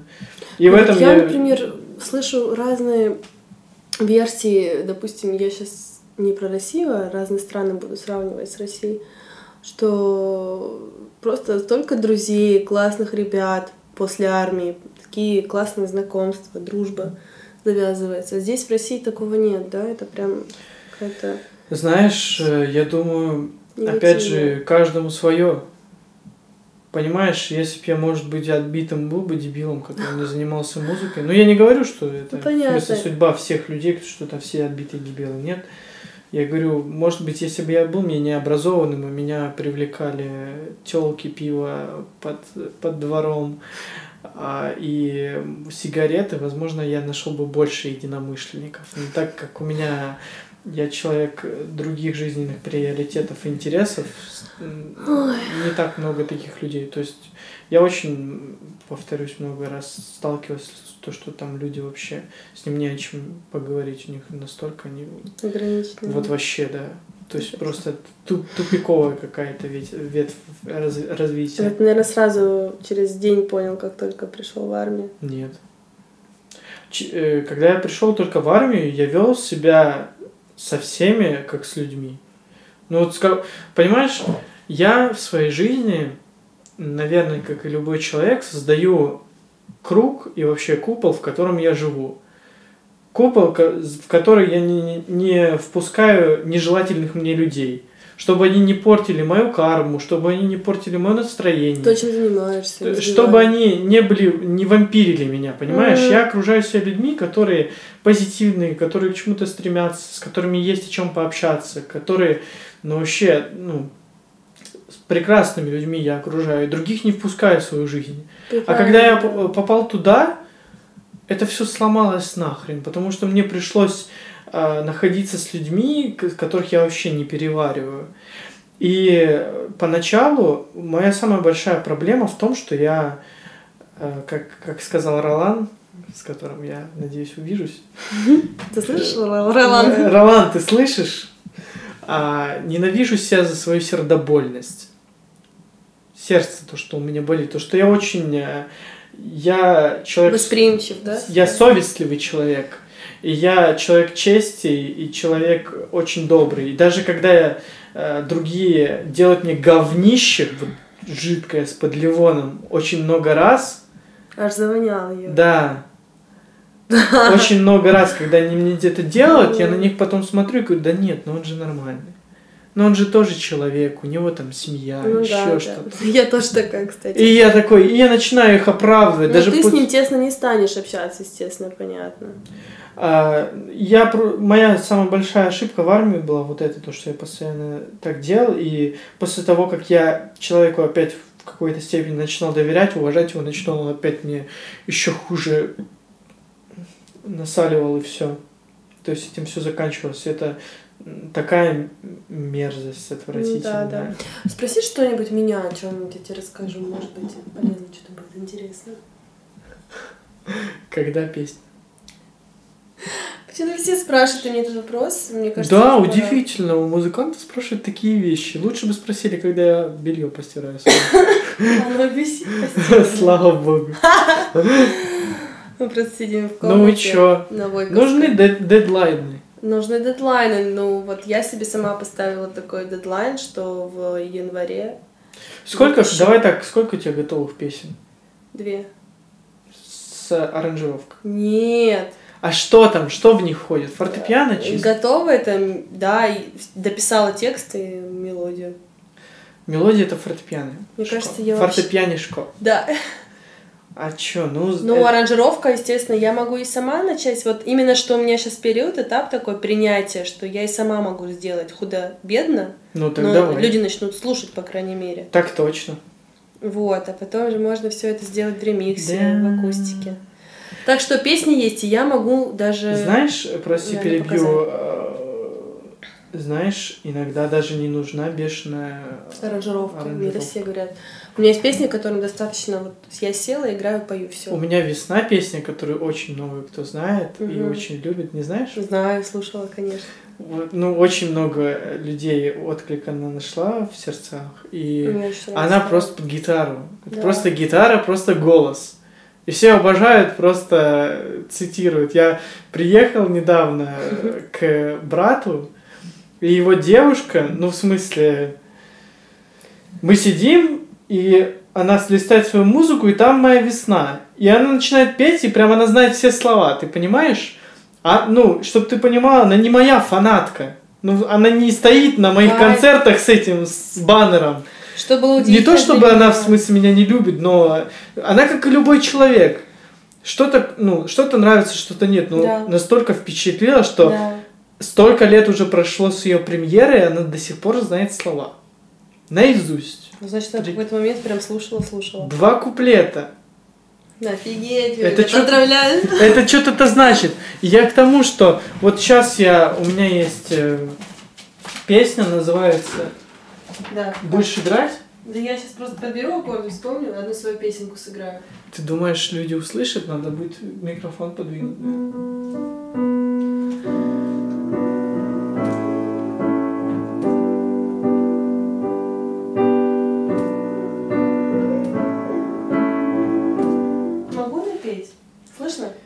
Ну, посредственно лучше, знаешь, как сделать? Мы сейчас продолжим разговаривать, а потом, после того, как мы разговорную часть закончим, приблизим микрофон и запишем. Давай. А потом вставим. Давай. Да, молодец вообще. Да, вознесла она, тебя. Она вознесла меня. Кстати говоря, прошлый человек, который сидел со мной на подкасте и который услышал вот это «Арарай таратера», он сказал: «Юр, ну у нас не радио Ереван». Я почему-то не сказала. Почему ты это не сказала? Ну, мне показалось это цыганским мотивом. Человек, который ближе к Еревану, чем кто-либо. Мне показалось цыганские мотивы. Тари, тарай, тарай. А у вас какие? Хорошо. У нас принципиальная разница. Блин, напомнила мне парня, с которым я служил. Я 7 месяцев, получается... Опять мы про армию. Блин, это мой триггер. Да, по ходу дела. Столько всего прошел там. Да нет, просто настолько насыщенная жизнь, что ты там в каждую секунду, ты понимаешь, ты начинаешь там переживать по поводу того, по поводу чего никогда в жизни не переживал. У тебя там... Это не было времени на Инстаграм, естественно. Ты начинаешь переживать уже в жизни, не в Инстаграме. С учетом того, что я особо не переживаю в Инстаграме. Ты переживаешь в Инстаграме? Ну, когда ты читаешь чьи-то истории, ты же все равно получаешь какую-то информацию. А ты пишешь историю? Да, иногда бывает. Да? Интересные. Ну, некоторым нравятся, некоторые просто смотрят. Я, кстати, неплохо отношусь к тому, что люди не реагируют. Есть те, кто реагирует. Мне не нужно, чтобы все реагировали. А что вот последнее ты писала, мне кажется? Последнее, что я... Ты имеешь в виду в Инстаграме? Ну да. В историях. Я делилась историей своей болезни. Не знаю. Не, я имею в виду посты. Именно. Посты? Ты в постах же пишешь, да, правильно? Да, бывает. Через раз, может, но бывает. Последнее, что я писала, это про то, что... Кстати, очень интересная тема. Я слушаю Садхгуру и очень много оттуда для себя. Это кто для людей, которые не понимают? Садхгуру — это Садхгуру. Духовный руководитель, можно сказать. То есть он и маг в какой-то степени. Маг. Но в хорошем смысле, да. Хорош. А маг бывает плохой. Аймаг бывает. Армянский маг. Он всегда хорош, то что. Это премиальная линейка. Apple? Да, но мы сейчас говорим про Садхгуру. Да. Сату или Сад? Садхгуру. Садхгуру. В Владимир. Юра, Витей не хватает. Владимир, да. Войковская. Войковская, блин. Это мы станцию метро сегодня объясняла. Да. Владимир, Войковская. Она такая, Войковская? Что? Войковская? Владимир. Потом посмотришь. Последнее про ум. Про то, как часто мы... А раньше еще? Еще раньше? Или позже? У меня просто острое ощущение, что я какую-то из них читал. Писала про ум в замешательстве. Ты читала еще? Это? Писала про... Да. Про выбор. Я стихотворение, кстати, написала про выбор, поэтому и пост был такой. Еще раньше вот ничего, мне кажется, это самое раннее. Про ум в замешательстве на самом деле. Вот если интересно, могу продолжить. Давай. Тебе не интересно, я уже вижу, ты ржёшь. В смысле? Если бы мне было интересно, я бы сказал. Будешь читать стихотворение? Ну вот не хочется читать, потому что тема достаточно... Серьёзно. Ну, глубокая, и я сейчас поверхностно расскажу. А если я прочту... Давай. Расскажи вот поверхностно. Рассказать своими словами, да? Да. Из-за того, что очень много информации, наш ум кидает такие нам... Отлично, я рассказала. Спасибо.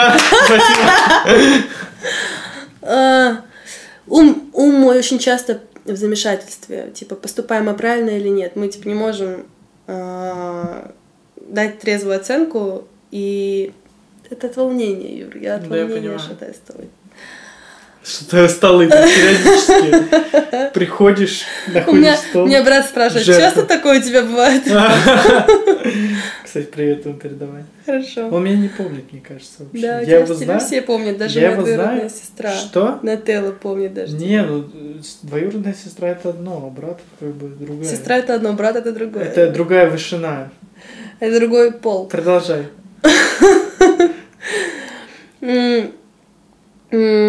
Смотрите на то, что когда в вашем замешательстве, не смотрите это с плохой стороны. Наоборот, это с хорошей стороны нужно рассмотреть. Ну-ка, интересно. Вот, потому что это значит, что вы способны размышлять и анализировать и делать в дальнейшем правильный выбор. А если вы... Ты понимаешь, о чем речь идет? А с чего ты взяла, что ты дальше сделаешь правильный выбор? Любой выбор — это опыт, правильно, жизненный. Чтобы мы не, как мы какое действие не предпринимали. Но это не значит, что он правильный. А что значит правильно вообще, Юр? Тогда давай. У тебя есть ответ на этот вопрос. Что значит правильно? Вот. Поэтому ум замешать, вот как Садхгуру говорит, мы потребляем очень много информации, чересчур много, и не успеваем все отфильтровать, проанализировать. И поэтому это превращается в такую корзину, с которой, которую нужно очистить. Я считаю, выбор правильный – это тот, который не идет в разрез с моральными твоими принципами духовными. И, то есть, вещи со стороны чести, из того, насколько ты корректно себя повел или повела в разных ситуациях. Она сказала, что мне скучно и неинтересно, сама сидит, зевает. Что ты скажешь на это, Илон Маск? Я скажу на своем чисто примере. Все, что я делала, и какие действия, слова, все, что бы ни было в моей жизни, я все считаю сделано вовремя и к месту. Смелое заявление. Потому что были у меня такие случаи, которые я называю фейлами. Угу. Это я тот самый, как ты назвал меня, из Америки. Илон Маск? Нет, из Америки то, что слова. Из Америки? Использую не русские слова, не славянские. А забугорщица? Да, именно она. И у меня на работе были такие фейлы, случаи, когда я очень некорректно повела себя с гостями. Ошибки, промахи, не фейлы. Но я это называю... Фейлами. Фейлы, да. Ошибка, промах. И это было к месту, потому что если бы я не сделала, я бы не узнала, как не надо, как нельзя. А с другой стороны, когда ты правильно надеваешь каждый день кроссовки, это же... Ты не знаешь, что наденешь кроссовки, и ты выйдешь, и может резко пойти снег или дождь. Все в процессе меняется. Не всегда можешь заранее знать, что ты делаешь. Нет, если у тебя есть опыт определенный. Ты же надел кроссовки, потому что ты знаешь, как надеть их. Да. Вот. Я о том же тебе говорю. Надел кроссовки, потому что ты уже знаешь, тебе не нужно фейл для того, чтобы... Да. Мне никогда не было стыдно петь. Вот это то, что я умею делать. Уверенно, спокойно, и знаю, что всем понравится. Нет, просто... Но мне пришлось говорить. Микрофон. Мне пришлось говорить. Видишь, мне нужно было развивать навык общения с гостями. Я это все понимаю, просто ты говоришь, что тебе не стыдно. Просто, я считаю, я все сделала правильно. И ты себе сама противоречишь, потому что... Если бы ты сделала правильно, то это не было бы ошибкой твоим и промахом, понимаешь, фейлом, как ты это называешь. Ты сделала это правильно с позиции того... Что значит правильно? Да. То есть существует ли вообще понятие правильно? Существует. Правильно, это же следствие уже. То есть ты понимаешь, правильно или неправильно, когда уже что-то сделано. Да. То есть это следствие. Никто не говорит о том, что это сам процесс... твои ошибки, что это плохо. Мы лишь говорим о том, что по-любому есть белое и черное. И все. Ты должна... Так как оно черное для меня, если оно мне наоборот показало, как нужно? Смотри. Без этого я бы вряд ли узнала. В любом случае, да, промахи помогают нам вырасти, и без них не будет прогресса. Вот потом ты уже можешь сказать, это правильно или неправильно, потому что ты уже однажды это сделал. Зачем повторяешь, скажем, да? Я говорю, промахи — это супер обязательно, да. Но опять же, промах есть промах. Никто, смотри, у него есть две полярности. С одной стороны, ты там, условно говоря, опозорился или не достиг желаемого, с другой ты приобрел опыт. Никто этого не отменяет. но промах есть промах. И если ты в какой-то ситуации сказал не те слова, и тебе стыдно перед каким-то человеком, то это по-любому, плохо в контексте того, что ты понимаешь, что тебе стыдно за твои слова, что ты сказал грубость, что ты, допустим, мог бы этому человеку как-то по-другому сказать. Вот это плохо. Но то, что ты получил опыт, это хорошо. За что можно сожалеть? Это за то, что ты, может быть, в какой-то момент не был таким ловким, чтобы сделать какой-то шаг отчаянный там, или наоборот, правильный. Или... Что я сказала? Я просто вылетела из головы. Я посмотрела на тебя и что-то забыла. Про то, что промах, что ты... Промах есть промах, ты сказал. Да, промах есть промах. То есть в любом случае... Цитаты. Юра Юршин. Да. У меня есть рубрика «Вечера с Юркой» или типа того. А это как называется рубрика? Это подкаст. Просто подкаст. Юршин подкаст. В любом случае нужно понимать, что ты сделал неправильно в контексте того, что там твой жест или твои слова были некрасивыми. Это нужно понимать. Обязательно анализировать. Это нужно понимать. Но то, что они тебе помогли стать лучше, это естественно хорошо. Опять же, коснемся того, насколько ты умеешь чувствовать людей. Разные же люди бывают, сидят, допустим, в разной обстановке. Да. Когда ты уже это с навыком, с опытом приходит. Когда ты чувствуешь атмосферу, люди готовы к этим шуткам, к таким, скажем, грубоватым или нет. От людей зависит. А умение чувствовать это не скажу, что с этим рождаются. Это на самом деле навык, опыт просто. В этом всем есть такой очень интересный момент.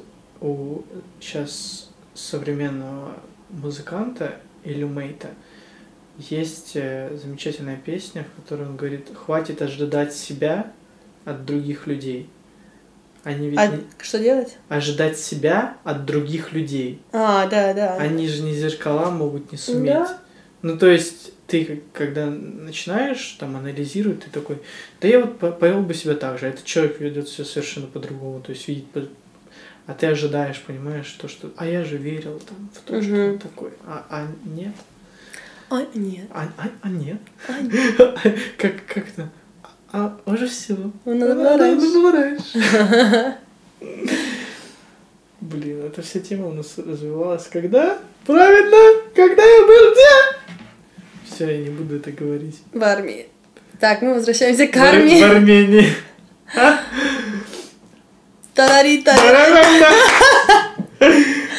Да.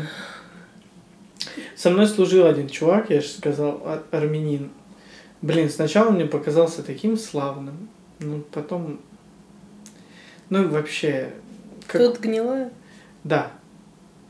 Знаешь, человеку было прикольно, когда я там злился, вот он разводил на какие-то такие моменты, чтобы был конфликт, потому что ему вот нравилась вот эта движуха.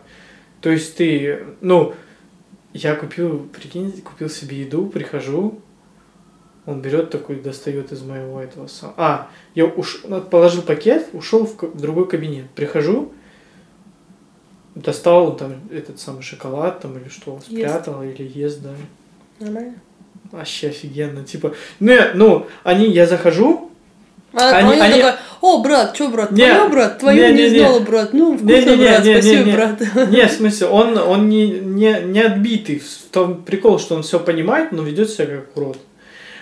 Самое, что смешно, я захожу с этим всем, с пакетом, жирненький такой, он такие, пахать, блин, сейчас типа пахаю, знаешь, я веду себя как адекватный человек, я не начинаю там его прятать или что, я его просто положил на видное место, я как понимаю, можно пошутить, но я бы, может, посмеялся там или что, в смысле, на их месте посидел, но я бы никогда не взял из чужого пакета без чего-либо проса.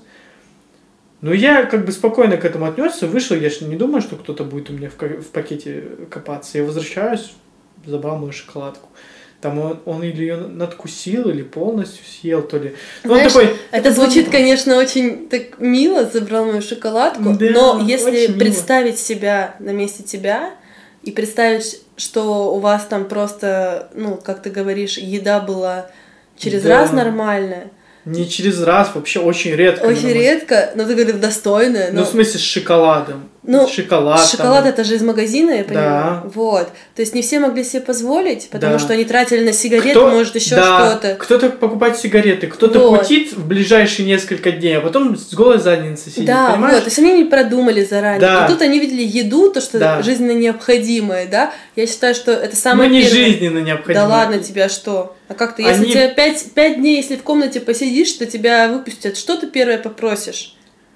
Если ничего не давали. Одно дело, когда ты ничего не ешь и жизненно необходимо, а другое дело, когда тебя каждый день кормят нормально. Да нет, и тут шоколадку увидел. Нормально. Шоколадка – это то, что к чему ты привык. Привык, но ты без этого можешь прожить. Это не жизненно необходимо. Это вопрос воспитания, опять же. Зачем они это сделали? Вот я тоже не понимаю, как можно так сделать. Я бы никогда в жизни не полезла в чужую сумку. Так это мало того, они периодически... Очень смешная ситуация была. Это как вообще? С этим чуваком. Я купил... У нас такая тема была. У нас на развес были торты. Торты, Юр. Ну ладно. К моему стыду торт. Армянка поправляет. По-русски. Вот. И в один день я пошел в магазин, и мне что-то захотелось гульнуть. Я такой... Отрежьте мне настолько жирный кусок, чтобы он у меня еле в рот поместился. Хочу его прям запихивать себе в рот. Я вот раз в какой-то промежуток времени захотел гульнуть серьезно. А что это было? Тортик, рыжик называется. Рыжик, отрежьте мне что-то. Рыжика прям вот конкретно мне. И я как бы запомнил, что он такой... Взял себе попить. Прихожу. Ну, положил это все, и мы идем на обед с вот этим армянином. Угу. Молодой парень, такой же, как я по возрасту. Может, даже на год младше или что-то такое. Ну вот. И в чем суть? Он был целый день в парке. В парке это не там, где цветочки, птички поют, где парочки гуляют, а в автопарке. Где металл, холодно, ну, в смысле, зимой холодно, летом жарко, машины, пыль. Все вот эти неприятные, там, что-то он там солярку переливал. А нет нормального штуки, которая переливает солярку, в смысле там механизм. Он просто набирает ее, начинает дуть в рот, и надо успеть быстро перевести ее в канистру, чтобы не напиться этой солярки. На вкус она не очень. Он сказал, да? Ну, я предполагаю, потому что... Солярка. И ты воняешь ей потом, понимаешь? Вот, ну он, во-первых, он очень злился, что меня туда не взяли. Почему, типа, его постоянно берут? Ну, в смысле, его, армянина этого. А меня не берут? Чё это, какого фига? Типа, чё такое? Возьмите его, урода этого. Вот. И, ну, собственно говоря... Почему урода-то, собственно? А потому что вот я страдаю, значит, ты-то должен со мной страдать. Почему ты не страдаешь? Он так просто возьмет и назовет тебя уродом, потому что... Они там все... Это очень мягко я сказал. Они все там не стесняются вообще в никаких выражениях. Я просто не понимаю, ты насолил или нет? Нет. Просто потому что... Почему я пошел туда, а он не пошел? Что я? Да, ущербный какой-то. Да, возьмите его тоже, ему подосрите. А дело в том, что он пошел туда, я пойду в другое место. Потом, поменяемся и так далее. Я изначально, когда туда пришел, я по-человечески с каждым, я вообще и в армии, и вообще в целом, пытался с ними по-человечески, по совести, говорю, ребят, давайте там честно. Я хотел, у нас был небольшой коллектив, я хотел, чтобы мы все дружили, и не было никакой ни дележки, ничего, чтобы мы все честно друг для друга делали. Вот сегодня кто-то там пошел один. Опять мы про армию говорим, слышишь? Прости, это у меня патологическое... И мне интересно на самом деле, да. А зачем ты меня приводишь к армии, если не хочешь слушать? С другой стороны, упрекаешь меня. Ты начинаешь сам про нее говорить. А это уже болезнь. Ты прикинь, какая травма психологическая. Ну, ничего, это вообще. Познакомишься с артистом. Воу, блин. А ему... Мы начнем... новое. Слышишь, мы начнем с ним разговаривать, и я ему тоже начну затирать про армию. Останавливай себя. Но это интересно в какой-то степени. Да тебе вообще слушать интересно в целом. Да, брось. Мы просто, знаешь, с моим товарищем вот армейским периодически тоже вспоминаем.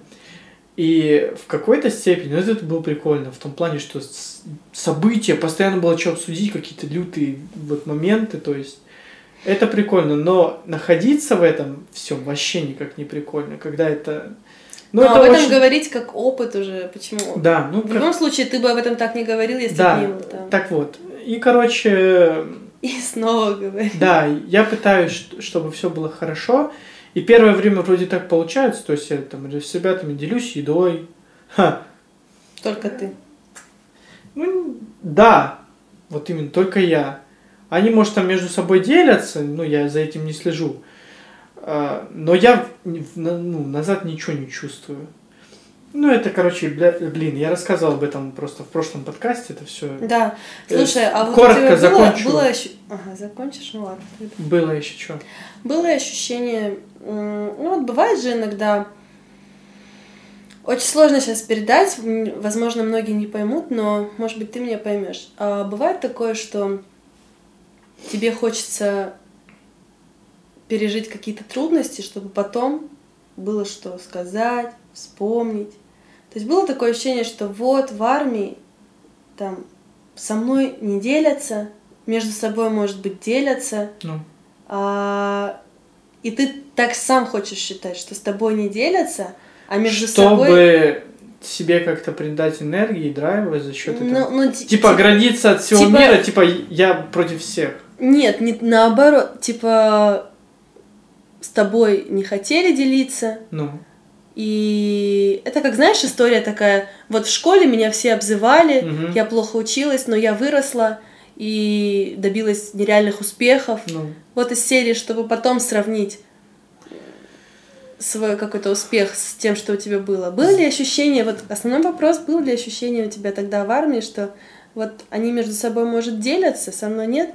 Ну, типа, посмотрим, через несколько лет они, типа, знаешь, ни к чему не придут. Ну, вот эта мысль про то, что они ни к чему не придут, это очень часто проскакивало, потому что там очень много людей, которые из себя ничего не представляют и пытаются строить из себя богов. Да. Вот. Но я даже об этом, знаешь, это настолько, я считаю, как-то мелко об этом думать. Я это уже перерос. Мне просто плевать на этих людей становится. Когда люди начинают вести себя как животные, не как люди.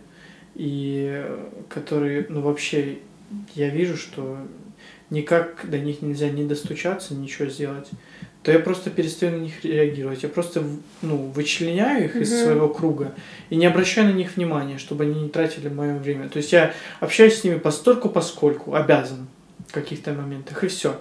В остальное время я просто отдаляюсь и начинаю заниматься... Ты мне? Да, не трогай, это же все слышно. Я начинаю просто отдаляться и заниматься своими делами, полезными вещами. И, короче, в общем, мы пошли с ним в столовую, приходим назад. Он говорит: Юр, я пойду, типа, сейчас искупаюсь и приду. Армянин? Да. А он на вахте должен стоять. Но если он не стоит на вахте, автоматически угадай, кто стоит на вахте. Почему автоматически? Потому что кто другой? Вахта не может быть пустой. А почему у вас двое всего на эту позицию? Один человек уехал фотографировать, третий занимается еще чем-то, бегает. И вот нас двое свободных. И по-любому кто-то должен стоять. Не бывает такого, что никого нет. Угу. Если никого нет, то у всех нет жопы. То есть не было такого, чтобы... А если бы он просто сказал: Юр, я сейчас хочу отдохнуть, можешь постоять на вахте? Вот если бы у нас были отношения с ним соответствующие, то я бы постоял. Вот у меня был парень там же, который... Нас, короче, привили от коронавируса.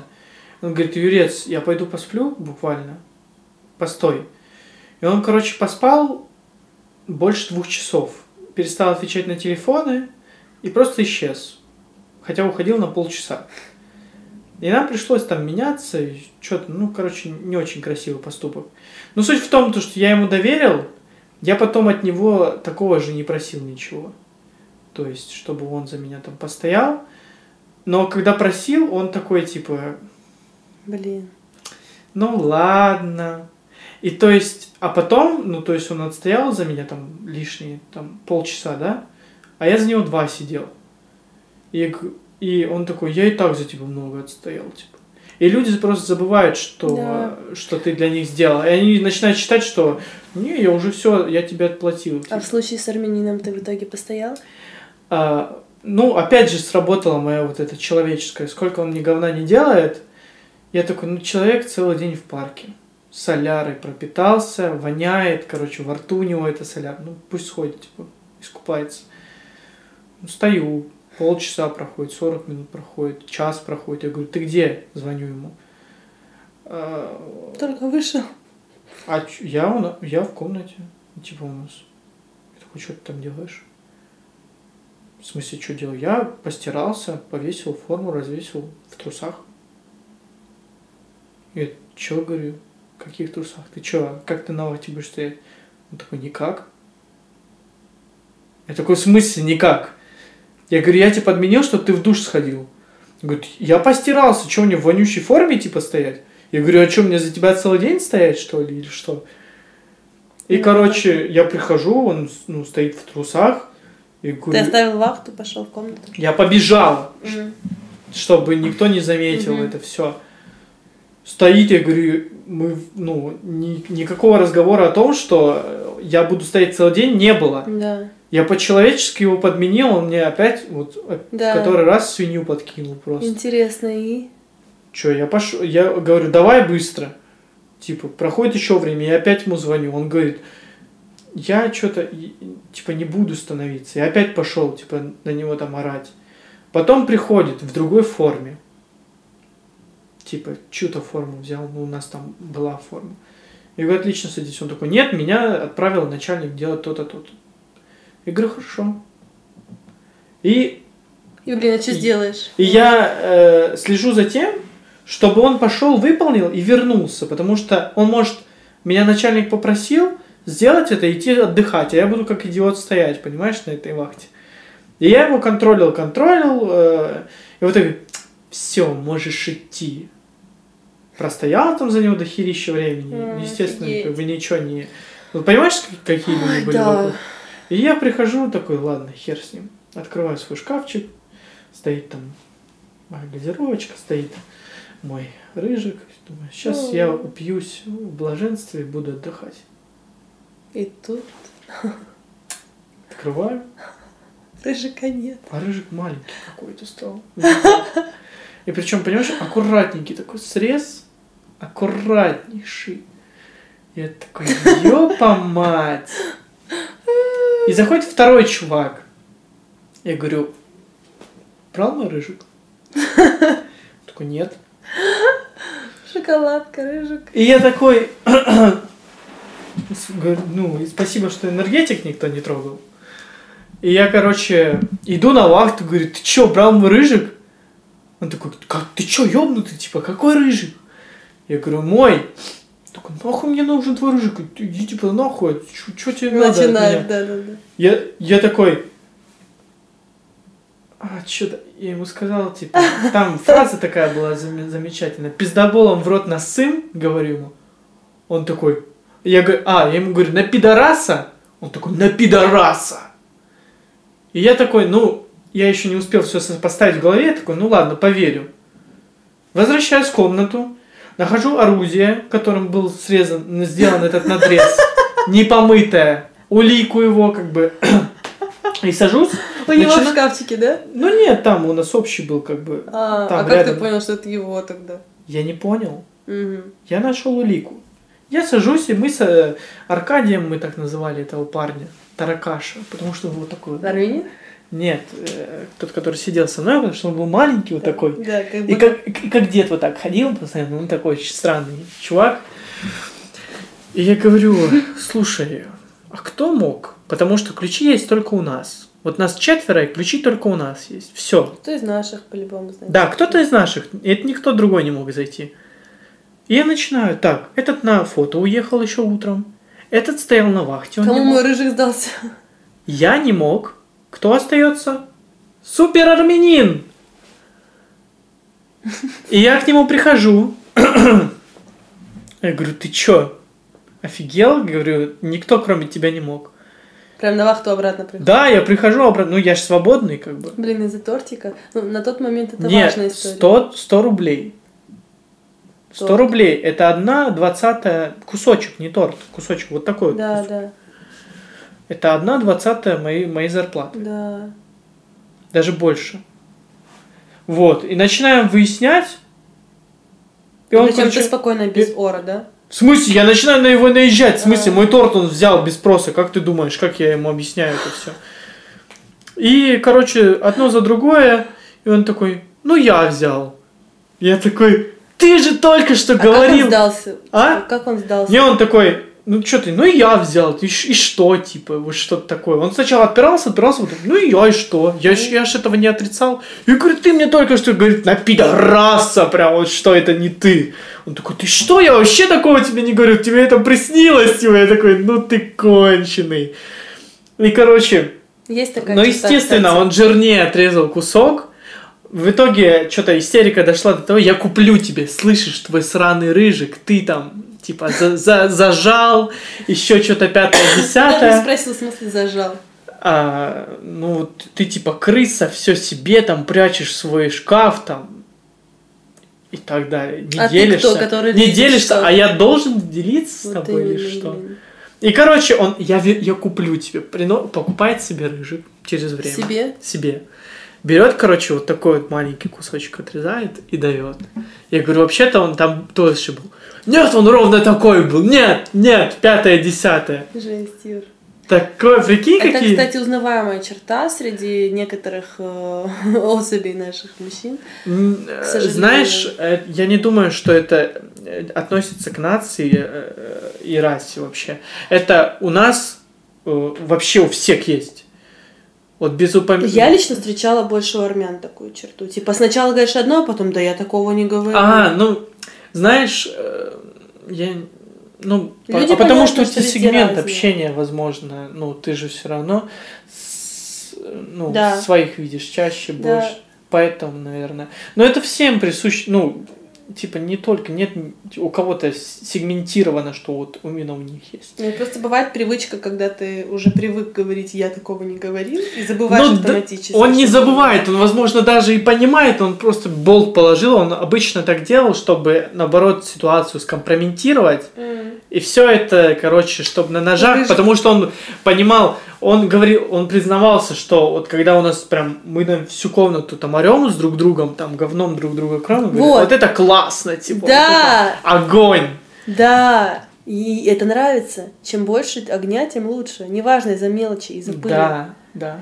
Но я этого не понял. Как можно променять человека достойного на то, чтобы повеселиться ежеминутно, испортить с ним отношения, чтобы, типа, повеселиться? Ну, просто, да. Просто прости время. Итак, дорогие друзья, мы записали для вас очень много... экранного времени, да. Спасибо всем, кто был с нами. Сейчас Анаит нам сыграет свою замечательную музыку. Песню новую. Как называется?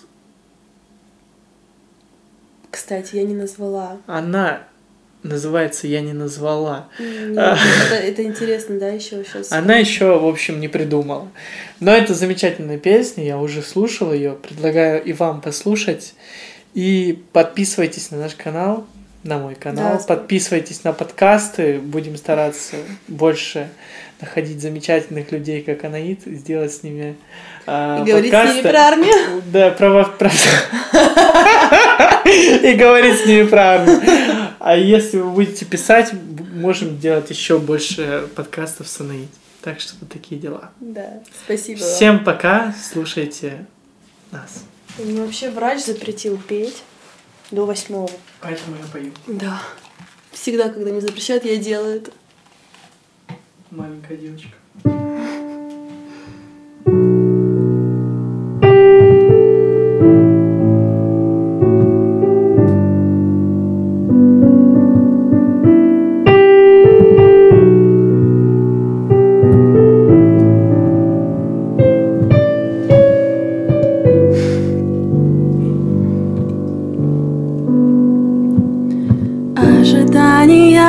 стоят того, чтоб кого-то любить. Ожидания не стоят того, чтоб на себя забить. Только действия могут спасти тебя. Только действия помогут прожить.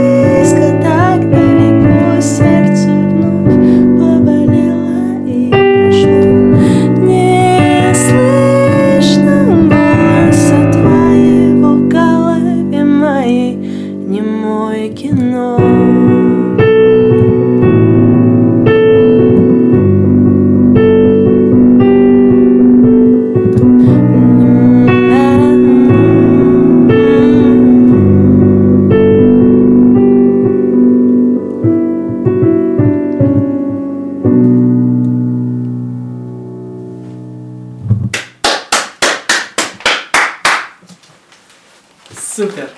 Огонь! Слушай, продуктивно, не только поболтали, но еще и стали суперзвездами.